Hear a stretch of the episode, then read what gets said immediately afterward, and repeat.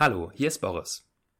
Bei Verstehen, Fühlen, Glücklichsein vermitteln wir Wissen rund um Achtsamkeit und psychische Gesundheit. Vielleicht möchtest du dieses Wissen auch an deinen Arbeitsplatz bringen. Meditation hilft nachweislich dabei, Stress loszulassen und gesünder zu leben. Achtsamkeitsübungen können uns auch helfen, kreativer zu denken, besser zu führen und Konflikte zu lösen. Für Firmen und Organisationen bieten wir stark vergünstigte Sammellizenzen für die Meditations-App Balloon an. Bei größeren Organisationen führe ich die App auch gerne in einer Live-Veranstaltung ein. Wenn du Lust hast, deinen Arbeitsort achtsamer zu machen, dann geh auf www.balloonapp.de slash Unternehmen oder klick auf den Link in den Show Notes zu dieser Podcast-Folge.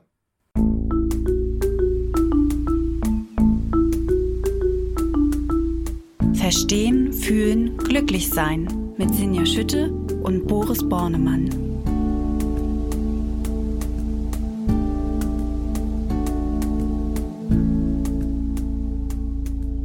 Hallo und herzlich willkommen zu Verstehen, Fühlen, Glücklich-Sein, dem Achtsamkeitspodcast.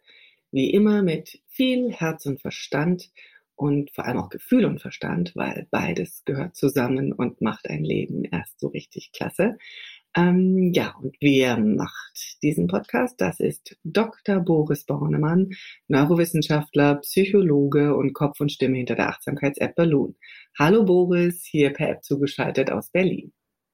Hallo Sinja und Sinja macht diesen Podcast mit mir und sorgt dafür, dass wir über das reden, was wirklich relevant ist, dass äh, wir äh, kluge Fragen bekommen und dass alles in einer Struktur bleibt, ohne dass es alles ausfasert, wenn ich hier ganz viel erzähle. Sinja Schütte kann das sehr gut, denn sie ist Chefredakteurin von verschiedenen Zeitschriften, aber vor allen Dingen auch von der Achtsamkeitszeitschrift Flow. Ja, und wir haben uns heute ein Thema genommen, was, glaube ich, ziemlich gut in die Weihnachtszeit passt. Wir wollen nämlich hier mal über Familie reden und woher wir eigentlich unser Familienverständnis haben, wie Familie uns prägt und ja, wie wir vielleicht auch so das ein oder andere, was bei Weihnachtsfeiern und dem Zusammensein rund um Weihnachten immer auch gerne mal in die Luft fliegt, vermeiden können. Ja, Boris, dann mal am Anfang natürlich unsere Frage, was ist eigentlich Familie? Ja, das Konzept Familie ist sicher sehr im Fluss. Ganz klassisch denken wir an Mann, Frau, Kind. Das ist so ein oder mehrere Kinder, so ein konservatives, klassisches Familienmodell. Aber wir wissen natürlich, es gibt auch Familien mit zwei Frauen und einem Kind oder einer alleinerziehenden Mutter, einem alleinerziehenden Vater, zwei Männern, einem Kind, Patchwork-Familien, also wer zur Familie gehört, das liegt im Auge des Betrachters sozusagen und das wandelt sich im Laufe der Zeit. Und das wandelt sich auch im Laufe unseres Lebens, denn auch da kommen ja Menschen hinzu, Menschen werden geboren, wir heiraten, andere Menschen in unserer Familie heiraten, es gibt vielleicht Trennung, es gibt auch Todesfälle, das heißt, die Familie, was da Familie ist, das verändert sich. Wenn man Menschen auf der Straße fragt, was ist denn Familie, sagen fast 100 Prozent, dass da auf jeden Fall ein Kind dazu gehört. Also eine übliche soziologische Definition ist auch, Familie ist da, wo Kinder sind. Und wenn wir die Wortbedeutung nochmal anschauen, dann kommt es von dem Oskischen, Oskisch ist eine italienische äh, Sprache, ein uritalienischer Dialekt sozusagen von dem oskischen Famat, Wohnen. Also das verweist darauf, dass Familie irgendwie zusammen wohnt, irgendwie ein Nest zusammenbildet, ein Heim zusammenbildet. Ja, und wenn man sich die menschlichen Kinder anguckt, macht das ja auch Sinn. Die brauchen ja am Anfang doch ganz schön viel Unterstützung und brauchen schon ein Nest. Ne? Aber wie ist das denn? Familie ist ja was, was uns nicht unberührt lässt. Das merken wir, äh, glaube ich, alle Jahre wieder zu Weihnachten. Im positiven und manchmal auch wie im aufwühlenden, vielleicht auch im negativen Sinne. Wie ist denn unsere, unser Verhältnis zur Familie? Wie, wie prägt uns Familie?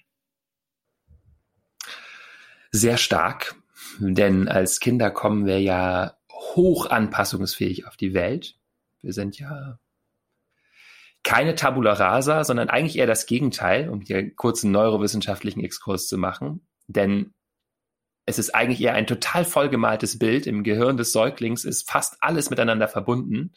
Man denkt immer, Synapsen würden sich in erster Linie aufbauen in den ersten Lebensjahren. Aber in den ersten zehn Lebensjahren geschieht ganz viel sogenanntes Pruning. Das heißt, es werden Synapsen aussortiert. Also das Kind kann sozusagen am Anfang alles und es wird ganz viel aussortiert, was äh, es dann nicht braucht. Jetzt ganz grob gesagt. Es wird also, äh, wir wissen, das Kind stellt sich total darauf ein, was es für eine Umwelt hat. Und es ist natürlich auch muss, um zu überleben, zu merken, was wird hier von mir gefordert? Wie ist hier so der übliche Umgang? Das ändert sich ja über die Jahrhunderte ganz stark oder in den Kulturen und wie die Umgebung ist. Das heißt, es ist eine unglaubliche Prägung, die da geschieht. Und in ganz verschiedenen Arten und Weisen. Und zwar äh, sowohl emotional als auch kognitiv können wir mal so ganz grob hier zerlegen, da wir hier auch immer über Verstand und Gefühl reden. Und diese emotionale Prägung ist ganz entscheidend in den ersten Lebensmonaten, ersten Lebensjahren, bevor wir uns erinnern können, nehmen wir dennoch etwas Entscheidendes mit, nämlich so ein Grundgefühl zur Welt.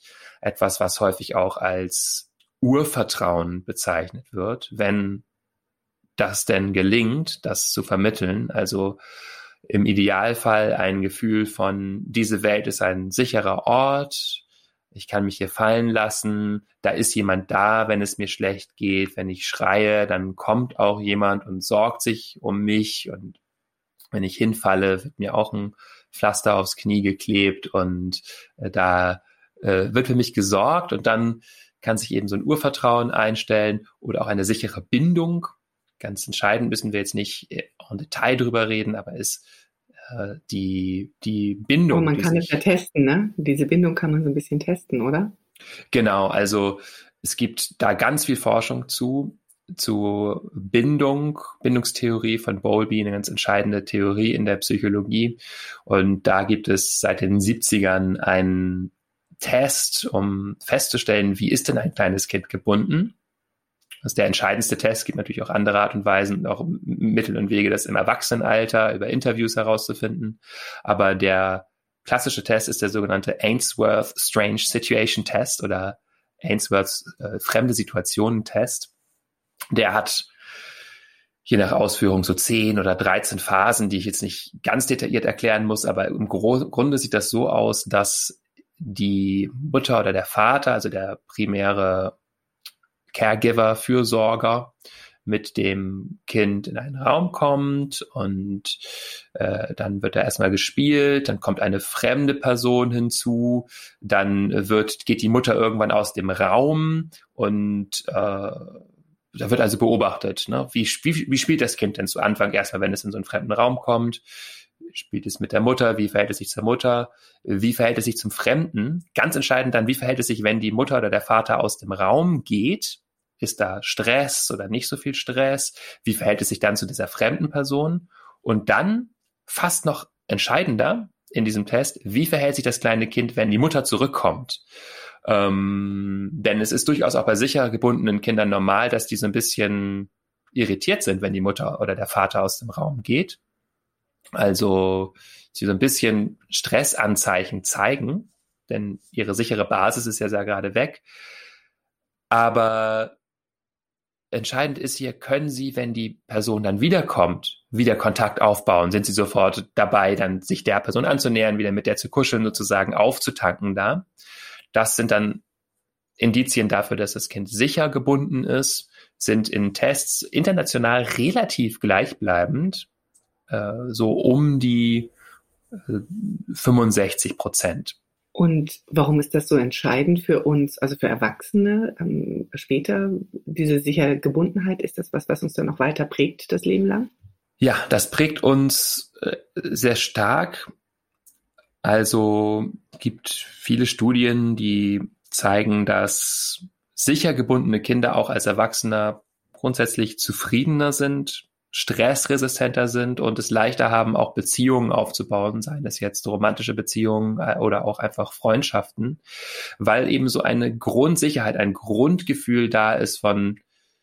die Welt ist in Ordnung, ich habe da immer einen sicheren Hafen. Das heißt, ich drehe nicht völlig durch, wenn zum Beispiel eine Freundin sich mal komisch verhält und die Beziehung so ein bisschen kippelig ist, dann triggert das nicht in mir sofort alte Beziehungstraumata sozusagen, die ich erworben habe schon durch meine Eltern, wo einmal alles so unsicher war und es auch nichts Verlass war und ähm, ich ganz doll auf mich aufmerksam machen musste oder was auch immer ich für ein Verhalten erworben habe, um das zu kompensieren, sondern ich kann erstmal ein bisschen ruhiger bleiben. Ähm, der Körper bleibt in einem Zustand eher von Vagusaktivierung, also ja, einer größeren Ruhe und ähm, Feinfühligkeit mit sich selbst. Ich habe gelernt, dass mh, mm, ja, Beziehungen grundsätzlich was Schönes sind, sozusagen. Ja, das ist ja eigentlich sehr, sehr nett, wenn einem die Familie sowas mitgeben kann. Ist das denn das Einzige, Total. was man sich so abguckt aus der Familie oder wo, wo einen die Familie prägt oder welche anderen, sag ich mal, Dimensionen des Gefühlslebens, der, der, ähm, ja, der inneren Werte oder Bezugsfähigkeiten ähm, gibt mir denn meine Familie noch mit? In der Familienpsychologie unterscheidet man noch drei zentrale Dimensionen des sogenannten Familienklimas. Und zwar sind die einmal der emotionale Ton. Das heißt, hier noch ein bisschen weiter gefasst, nicht nur zu meiner primären Bezugsperson, sondern generell in der Familie gibt es einen liebevollen Umgang miteinander, lerne ich auch, dass Konflikte produktiv gelöst werden können, also dass nach Streit wieder Versöhnung stattfindet und sowas. Also wie ist der emotionale Ton? Dann die Anregung, das heißt, wie viel Bücher, Spielzeuge, Möglichkeiten, sich intellektuell anzuregen, gibt es im Haushalt. Aber noch stärker und wichtiger werden gemeinsame Aktivitäten gemacht, gemeinsame Ausflüge, werden die Hobbys, vor allen Dingen der Kinder jetzt, vielleicht auch untereinander von äh, den Erwachsenen, die sich auch gegenseitig unterstützen, ihre Interessen zu pflegen. Also gibt es so eine anregende Atmosphäre, das ist die zweite Dimension. Und das dritte ist der Bereich Normen und Autorität. Also herrscht ein offenes, demokratisches Klima sozusagen oder ein eher patriarchal und normatives Klima? Also gibt es da eine Person, die alles bestimmt? Und gibt es vielleicht rigide Normen, was richtig und falsch ist?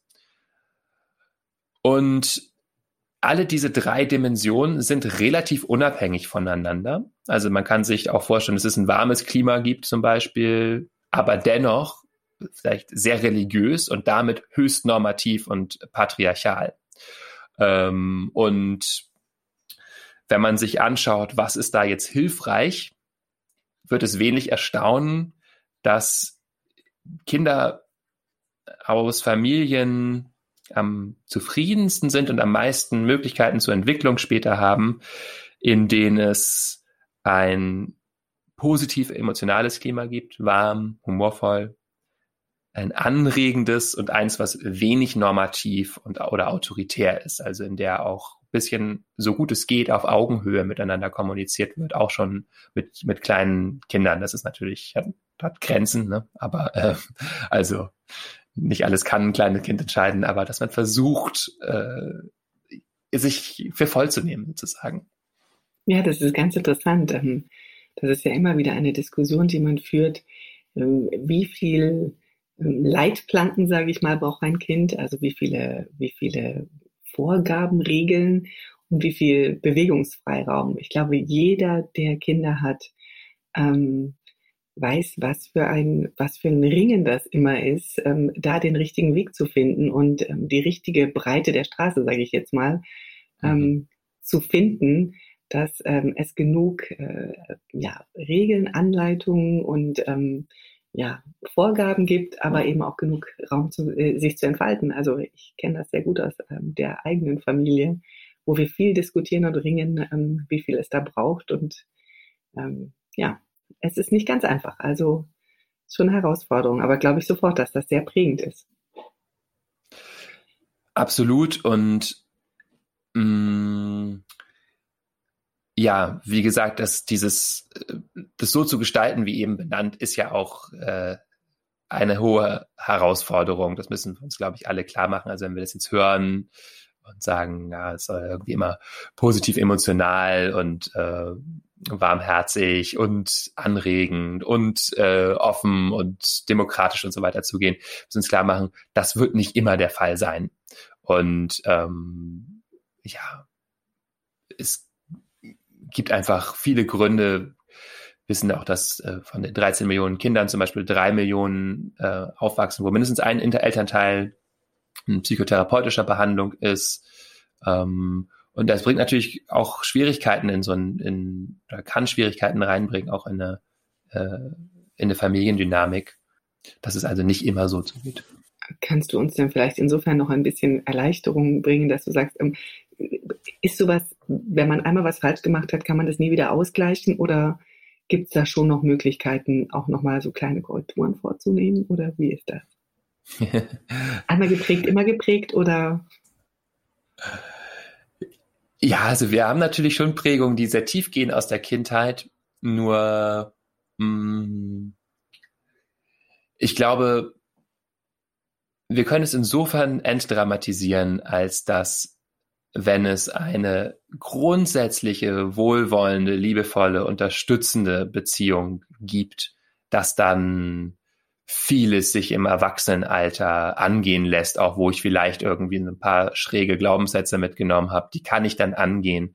Der Psychoanalytiker Winnicott spricht in diesem Zusammenhang immer von der Good Enough Mother. Das, ist natürlich sehr, sehr alte Studien ähm, könnten heute sagen, also good enough caregiver vielleicht, also gut genug. Ähm, und er sagt, naja, eigentlich der überwiegende Teil der äh, der Eltern-Kind-Beziehung fallen in diesen Bereich, sie sind gut genug. Es ist, vielleicht kann entlastend sein zu sagen, es muss nicht perfekt sein. Es reicht, wenn es gut genug ist, um dem Kind alles zu ermöglichen, sich hinterher selber auch noch zu formen und mit äh, Partnern, mit Freundinnen ja auch noch neue Bindungen und neue Bindungserfahrungen zu machen. Das ist doch eigentlich eine sehr, sehr schöne Basis erstmal. Also wenn man davon ausgeht, ähm, dass viele von uns wahrscheinlich einen gut genug auf jeden Fall mitbekommen haben. Wie, wie nutze ich denn oder wie, wie kann ich denn diese positiven Erfahrungen aus der Familie, ähm, die ich habe, die ich mitbringe, für mich weiterentwickeln? Ja, es ist schön, sich überhaupt das erstmal zu fragen, was sind denn die positiven Erfahrungen und was sind denn die Ressourcen, die ich aus meiner Familie mitbekommen habe? Was war denn da eigentlich gut. Also sich die Frage zu stellen, wofür bin ich dankbar in meiner Familie? Was habe ich für schöne Erfahrungen gemacht? Ähm, sei es, dass ich doch merke, da herrscht eine liebevolle Atmosphäre im Großen und Ganzen oder ähm, Mensch, mein Vater hat sich doch aber echt Mühe gegeben, mir das Schachspielen beizubringen oder mich irgendwie intellektuell zu fordern. Oder meine Mutter hat immer so tolle Ausflüge mit mir gemacht. Oder wir haben immer äh, ja Reisen gemacht und äh, oder ähm, es gibt bestimmte Momente, die ich erinnere, wo es sich einfach warm und lustig und schön anfühlt und ich irgendwie so ein ähm, Repertoire mitbekommen habe, auch für mein späteres Leben, mich in Gesellschaft wohlzufühlen und an andere Menschen anzuknüpfen und so weiter das kann für jeden, für jede was Unterschiedliches sein, aber es kann schön sein, sich diese Frage erstmal zu stellen, wirklich so eine Inspektion zu machen. Was, wofür bin ich meiner Familie dankbar? Gerade jetzt vielleicht vor Weihnachten oder um die Weihnachtszeit herum merken, was ist denn hier eigentlich äh, das Nährende und das Schöne auch unter all dem, was vielleicht auch schwierig ist. Und es kann schön sein, das auch mitzuteilen. Also äh, wenn ich einen Moment dafür finde, wo das passend ist oder ähm, ja, mich zu trauen, zu sagen, äh, Mama, Papa äh, oder Oma, Onkel, wen man auch immer anspricht, zu sagen, das finde ich äh, sehr schön, dass du so bist und wir so zusammen sein können. Oder ja, vielleicht auch eine schöne Idee, das einfach als Brief zu formulieren, wenn man ein bisschen schüchtern ist, das so direkt zu sagen. Ist mhm. das vielleicht auch ein schönes Geschenk, einfach mal einen Brief der Dankbarkeit an die eigenen Eltern oder die Oma oder ja, wie du es schon sagst, welche Bezugsperson auch immer man hatte, zu verschenken. Genau. Oder jetzt zum Beispiel, wenn wir äh, ohnehin etwas schenken und häufig macht man ja eine Geschenkkarte dran. Da kann das sozusagen eine ganz äh, niederschwellige Möglichkeit sein, da vielleicht einfach zwei, drei Sätze reinzuschreiben, auch was ich an der anderen Person schätze. Das kann vielleicht das viel größere Geschenk noch sein als das, was da dann an materiellem ausgepackt wird. Ja. Ja, das sind doch schon ganz super konkrete Anregungen hier. Das ist fast schon eine Geschenkideenshow, ne? Nein, wir sind noch bei der Familie. Ähm, ja, also wenn ich jetzt mir das klar gemacht habe, so ein bisschen, was, für was ich dankbar bin in meiner Familie, macht es Sinn, mir auch klar zu machen, wo es mich vielleicht auch nicht so gut geprägt hat, wo ich vielleicht auch das ein oder andere verquere Denken mitgenommen habe? Ja, das macht auf jeden Fall Sinn. Ähm, und das ist häufig gar nicht so leicht. Das ist häufig was, wo wir wirklich auch therapeutische Hilfe in Anspruch nehmen können, auch wenn es vielleicht jetzt nicht so Riesenbelastungen sind, bin ich ja für therapeutische Unterstützung für jeden Menschen, so wie wir ja auch nicht nur Ärzte haben für Menschen, die quasi schon todkrank sind, sondern wie wir alle zum Arzt gehen, so kann es sich für jeden auch mal lohnen, sich vielleicht mal ein paar Sitzungen zu machen. Es gibt ja auch Therapeutinnen, Therapeuten, die, ähm, ja, da brauche ich jetzt keine, äh, keine Diagnose für, sondern das muss ich dann halt selbst zahlen. Ja? Also das ist natürlich auch eine Kostenfrage, aber ähm, sage ich, mache mir vielleicht mal ein paar Sitzungen, um äh, meine Familiendynamiken anzugucken. Ähm, was weil, für Methoden? Mm, also eine Methode, die wir machen können, ist eine sogenannte Familienaufstellung. Das ist ein Verfahren, so ein systemisches und äh, auch aus der Gestalttherapie, Gestaltpsychologie-Richtung kommen. Ähm, das kann sehr stark mir Muster bewusst machen. Also das funktioniert so, dass wir uns ähm, unsere Familie quasi aufstellen. Da gibt es dann andere Menschen, die meine Familienmitglieder spielen sozusagen, aber nicht jetzt groß theatral, sondern das reicht dann einfach, die in Konstellationen aufzustellen, zu merken, ah, in welchem Verhältnis steht der zu dem und wie fühle ich mich, wenn ich mich der Person annähere, was ist da für eine Spannung? In dem Moment, wo ich das in den Raum bringe, werde ich mir be bewusst eher, was ist da eigentlich ähm, ja, was, was fühle ich da? Darum geht es ja viel, das zu fühlen, auch so ein bisschen an die unterbewussten äh, Schichten ranzukommen. Ähm, und sich auch vielleicht zu fragen, das kann man nicht auch selber machen, welche Werte habe ich denn mitbekommen von der Familie? Wir wissen auch aus Studien, dass das was ist, was wir alle mitbekommen, also dass die Werte von Eltern und Kindern häufig kongruent sind, und zwar also äh, sehr stark übereinstimmen miteinander. Äh, es gibt in der Jugendphase oder auch bis ins mittlere Erwachsenenalter oder frühe Erwachsenenalter häufig noch eine Divergenz. Da gehen die Kinder weg von den Werten der Eltern. Häufig kommen wir dann aber doch auch zurück zu den Werten der Eltern. Ähm, und ähm, das kann ja auch ganz in Ordnung sein. Wir müssen ja auch nicht gegen alles rebellieren. Aber bei einigen Werten können wir uns schon fragen und klar machen, ist das eigentlich was, was mir wirklich gut tut? Dieser starke Leistungsanspruch, den ich zum Beispiel mitgenommen habe. Da kann ich mich fragen, ist das was, was mich wirklich glücklich macht? Oder ist das was, unter dem ich eigentlich auch leide? Ich würde gerne nochmal auf ähm, sehr schwierige familiäre Situationen eingehen hier. Es gibt ja gerade in dieser Vorweihnachtszeit, ähm, denkt man ja viel über, über seine Familie noch nach. Und es gibt ja wirklich auch ähm, Menschen, die den kompletten Kontakt mit ihren Familien abgebrochen haben. Ähm, wie ist sowas? Ähm, warum machen wir das? Oder vielleicht auch eher, was macht es mit uns, wenn wir den Kontakt komplett abbrechen? Ja, das. Mh mm, macht mich im ersten Moment immer traurig, wenn das geschieht. Und ich weiß, dass es in einigen Fällen sich einfach nicht vermeiden lässt, dass es gar nicht anders geht, als erstmal Distanz herzustellen, dass wir so verstrickt sind miteinander, dass wir diese Distanz zumindest für eine gewisse Zeit brauchen. Und ähm, natürlich ist es aber so, dass wir einen gewissen Teil von uns wie erstmal abschneiden, wenn wir den Kontakt abbrechen. Und es kann manchmal der bequemere Weg sein, scheinbar, das so zu machen. Das, was da irgendwie an unangenehmen Dynamiken ist, das schneide ich jetzt einfach ab. Aber wenn wir uns dann nicht damit auseinandersetzen, was das eigentlich so schwierig für uns macht, dann werden wir diese Muster irgendwo anders wiederfinden. Also wenn wir merken, ich habe meinetwegen so eine äh, stark mir immer ihre Meinung aufdrückende Mutter und äh, ich kann da gar nicht atmen und ich habe das Gefühl, ich kann mich da nicht gegen verteidigen und wehren, dass ich ihre Weltsichten immer so übergestülpt bekomme, dann ist es vielleicht so stark, dass ich erstmal diesen Kontaktabbruch brauche. Nur wenn ich dann sage, das ist jetzt für mich damit gelöst, dann habe ich mich wahrscheinlich geschnitten, weil mir dieses Muster, dass ich mich dagegen nicht zur Wehr setzen kann oder nicht meinen eigenen Standpunkt behaupten kann, mir immer wieder begegnen wird. Und ähm, deswegen kann dann eigentlich diese schwierige Beziehung auch ein Prüfstein sein, ob ich da vorankomme mit diesem Thema. Also vielleicht erstmal den Kontakt abbrechen, dann an diesem Thema arbeiten und dann mich auch irgendwann wieder annähern und merken, gelingt es mir denn jetzt auch mit dieser äh, ja, schwierigen Dynamik zu sein, vielleicht in Dosen, kleinen Dosen, aber gelingt es mir damit zu sein, ähm, ohne dass ich mich selbst vollkommen verliere.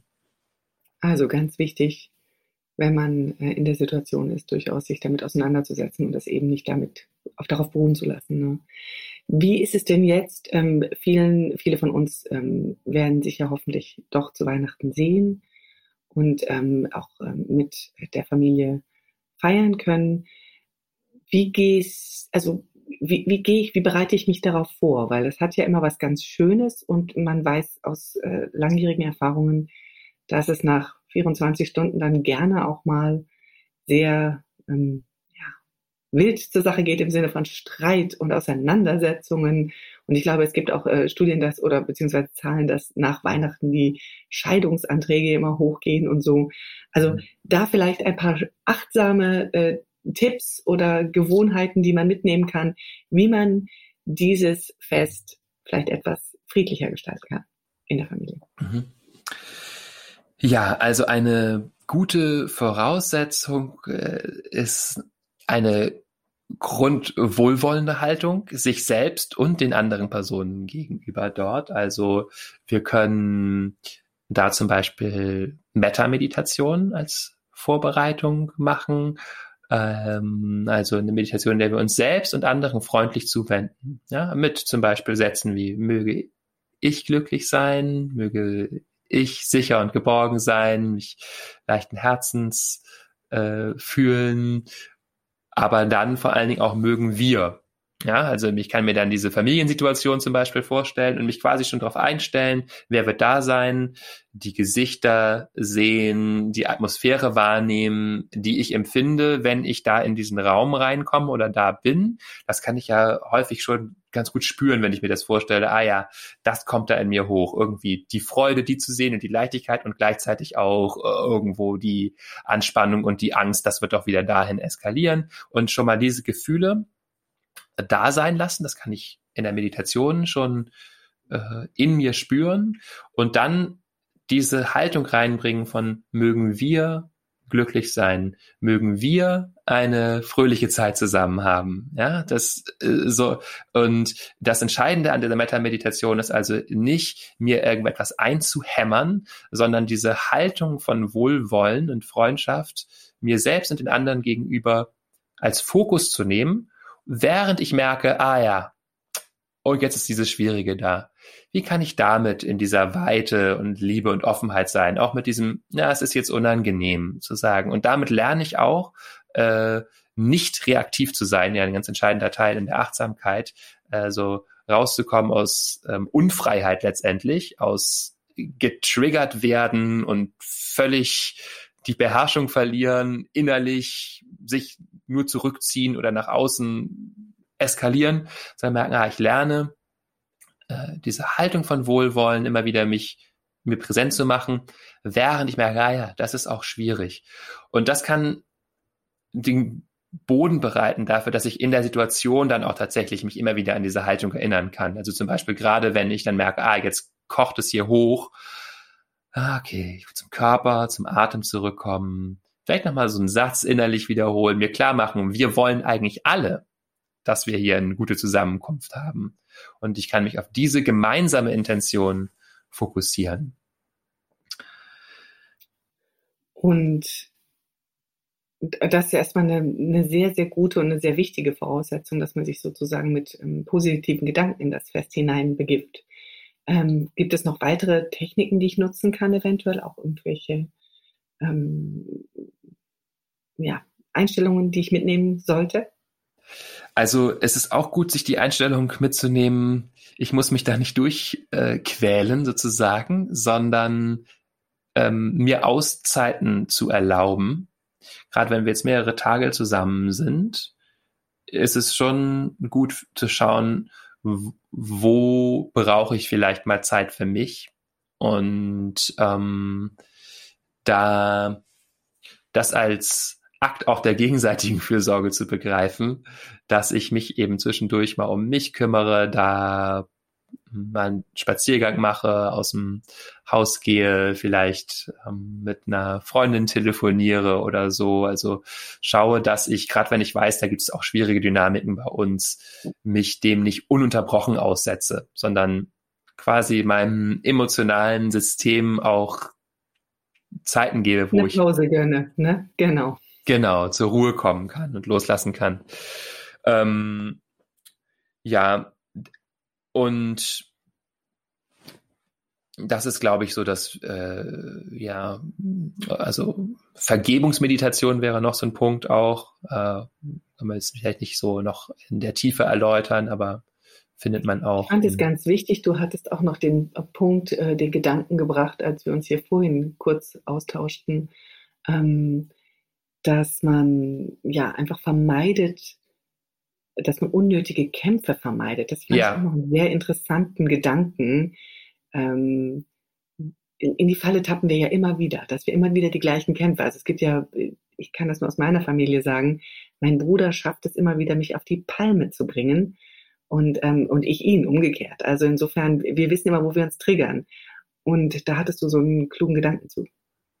Ja, also es ist wichtig, sich da die Motivation anzugucken, beziehungsweise äh, die erwarteten Konsequenzen. Also das ist äh, ganz hilfreich, sich in so einer Situation klarzumachen, was glaube ich denn eigentlich hier mit meinem Verhalten zu bewirken? Klingt trivial, aber häufig machen wir das nicht. Ja, also ähm, da kommt jetzt zum Beispiel der Onkel an mit seiner schrägen politischen Ansicht, die wir schon irgendwie dreimal gehört haben und ähm, jetzt geht sofort so ein Programm in mir los mit solche Leute, das ist doch unglaublich und dass ich mit jemandem, so jemandem in der Familie bin und so. Und mh, mm, ich kann das verstehen. Und gleichzeitig ist dann die Frage, was ist meine Intention? Wozu wird das führen, äh, wenn ich da jetzt einsteige? Äh, und wir wissen, wir werden diese Person nicht bekehren in den zwei, drei Zusammenkünften, die wir im Jahr haben. Ja, die wird sich jetzt nicht irgendwie um 180 Grad drehen, weil wir ihr jetzt entgegenschreien, dass sie ein totales Arschloch ist. Äh, und deswegen ist es einfach nur weise, äh, da unsere Energie zu schonen, zu merken, vielleicht können wir auf eine andere Art und Weise zusammen sein, vielleicht können wir dieses äh, Thema meiden. Und das hat wirklich nichts mit Feigheit zu tun, sondern nur mit Klugheit und ähm, ja, da eine Atmosphäre zu schaffen, die für alle äh, nährend und unterstützend ist, auch wenn wir unterschiedlich sind. Ähm, und vielleicht, das ist, das ist ein wichtiger Punkt. Und vielleicht ein letzter wichtiger Punkt auch noch in der Familie immer äh, Thema, Thema Verantwortung sich anzuschauen. Auch ein großes Thema, auch eins, äh, auch wo vielleicht so zwei, drei Sitzungen mit einer professionellen äh, Kraft hilfreich sind. Äh, aber wofür bin ich eigentlich verantwortlich? Ähm, wir neigen manchmal dazu, in allen Beziehungen, aber speziell in Familienbeziehungen zu glauben, ich bin für das Wohlergehen der anderen Person verantwortlich. Und das ist ein schmaler Grad. Denn natürlich ist es schön, uns umeinander zu kümmern und liebevoll miteinander zu sein, uns zu unterstützen. aber ähm, ich muss da eine klare Grenze für mich haben, was für mich wirklich die Verantwortung ist. Wenn zum Beispiel mir die äh, der Vater, sage ich jetzt mal, immer wieder äh, in den Ohren liegt mit diesem Wunsch nach Enkelkindern und ich weiß aber, ich möchte gar keine Kinder oder das ist halt einfach auch gerade nicht die Situation oder was auch immer, so, die Frage zu stellen, bin ich denn wirklich dafür verantwortlich, der Person diesen Wunsch zu erfüllen oder nicht? Und ist auch, wie gesagt, ein großes Fass, was man aufmachen könnte, jetzt Thema Verantwortung. Aber äh, auch da ist es gut zu reflektieren, ähm, wo kann ich dem anderen, der anderen Liebe und Unterstützung entgegenbringen und ein grundsätzliches Wohlwollen und wo muss ich auch sagen, das ist mein Leben und da äh, hast du mir nicht reinzureden, auch wenn du vielleicht meine Mutter oder mein Vater bist oder ja, irgendwie wir eng zueinander sind. Da klar zu sehen, ich bin für mich verantwortlich, du bist für dich verantwortlich, für dein Leben. Sehr guter Punkt und ein toller Schlusspunkt, finde ich. Also wir nehmen das Thema Verantwortung, daraus machen wir dann nochmal einen eigenen Podcast. Und ähm, ja, für diesen Familienpodcast, finde ich, kann man das sehr gut stehen lassen. Für was bin ich selber oder für was bin ich eigentlich zuständig, wenn ich über meine Familie nachdenke. Ich habe aber auch ganz viele schöne Sachen mitgenommen, Boris, nämlich, dass natürlich meine Familie mich sehr prägt, dass es trotzdem keine Prägung für immer sein muss, dass man an gewissen Dingen sehr gut arbeiten kann, wenn man das möchte. Aber dass es sich sehr lohnt, gerade vor diesem Fest, vor diesem großen Fest, das vor uns steht, sich einmal klar zu machen, für was man dankbar ist in seiner Familie und dann einfach auch mit, mit dieser positiven Einstellung vielleicht ähm, zur, zum gemeinsamen Fest zu fahren, sich in dieser Zeit Pausen zu gönnen, habe ich mitgenommen. Das fand ich auch einen sehr schönen Gedanken. Einfach nicht immer dauernd aufeinander zu hocken, sondern einfach auch zu sagen, ich brauche dann mal so den Moment, wo ich zurückziehe mich. Und sich auch klar zu machen, ich bin nicht für alles verantwortlich, was da stattfindet. Und keine Kämpfe zu kämpfen, die es sich nicht lohnt zu kämpfen. Habe ich alles nochmal so zusammengefasst oder habe ich was Wesentliches vergessen?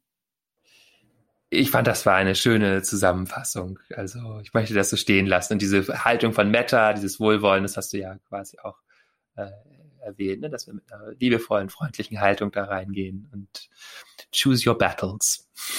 Genau. Ganz wunderbar. Also wählt die Kämpfe, die ihr kämpfen wollt, wenn ihr in eure Weihnachtsferien oder in eure zum Weihnachtsfest in die Familie fahrt. Ja, das ähm, ist das Ende dieses Podcasts. Ähm, vielen Dank fürs Zuhören und äh, wir wünschen euch natürlich jetzt nochmal geruhsame oder ja entspannte, familienfreundliche Weihnachtstage. Ähm, natürlich freuen wir uns, wenn ihr uns auch schreibt und uns Rückmeldung gebt, immer noch unter der ähm, E-Mail-Adresse podcast at äh, balloonapp.de und natürlich freuen wir uns auch über Sternchen in der Podcast-App von Apple. Ähm, ja, ansonsten äh, bleibt uns nichts anderes als zu sagen Tschüss und ähm, eine schöne Weihnachtszeit euch. Bis dann. Tschüss, frohe Weihnachten. Das war Verstehen, Fühlen, Glücklich Sein, der Achtsamkeitspodcast.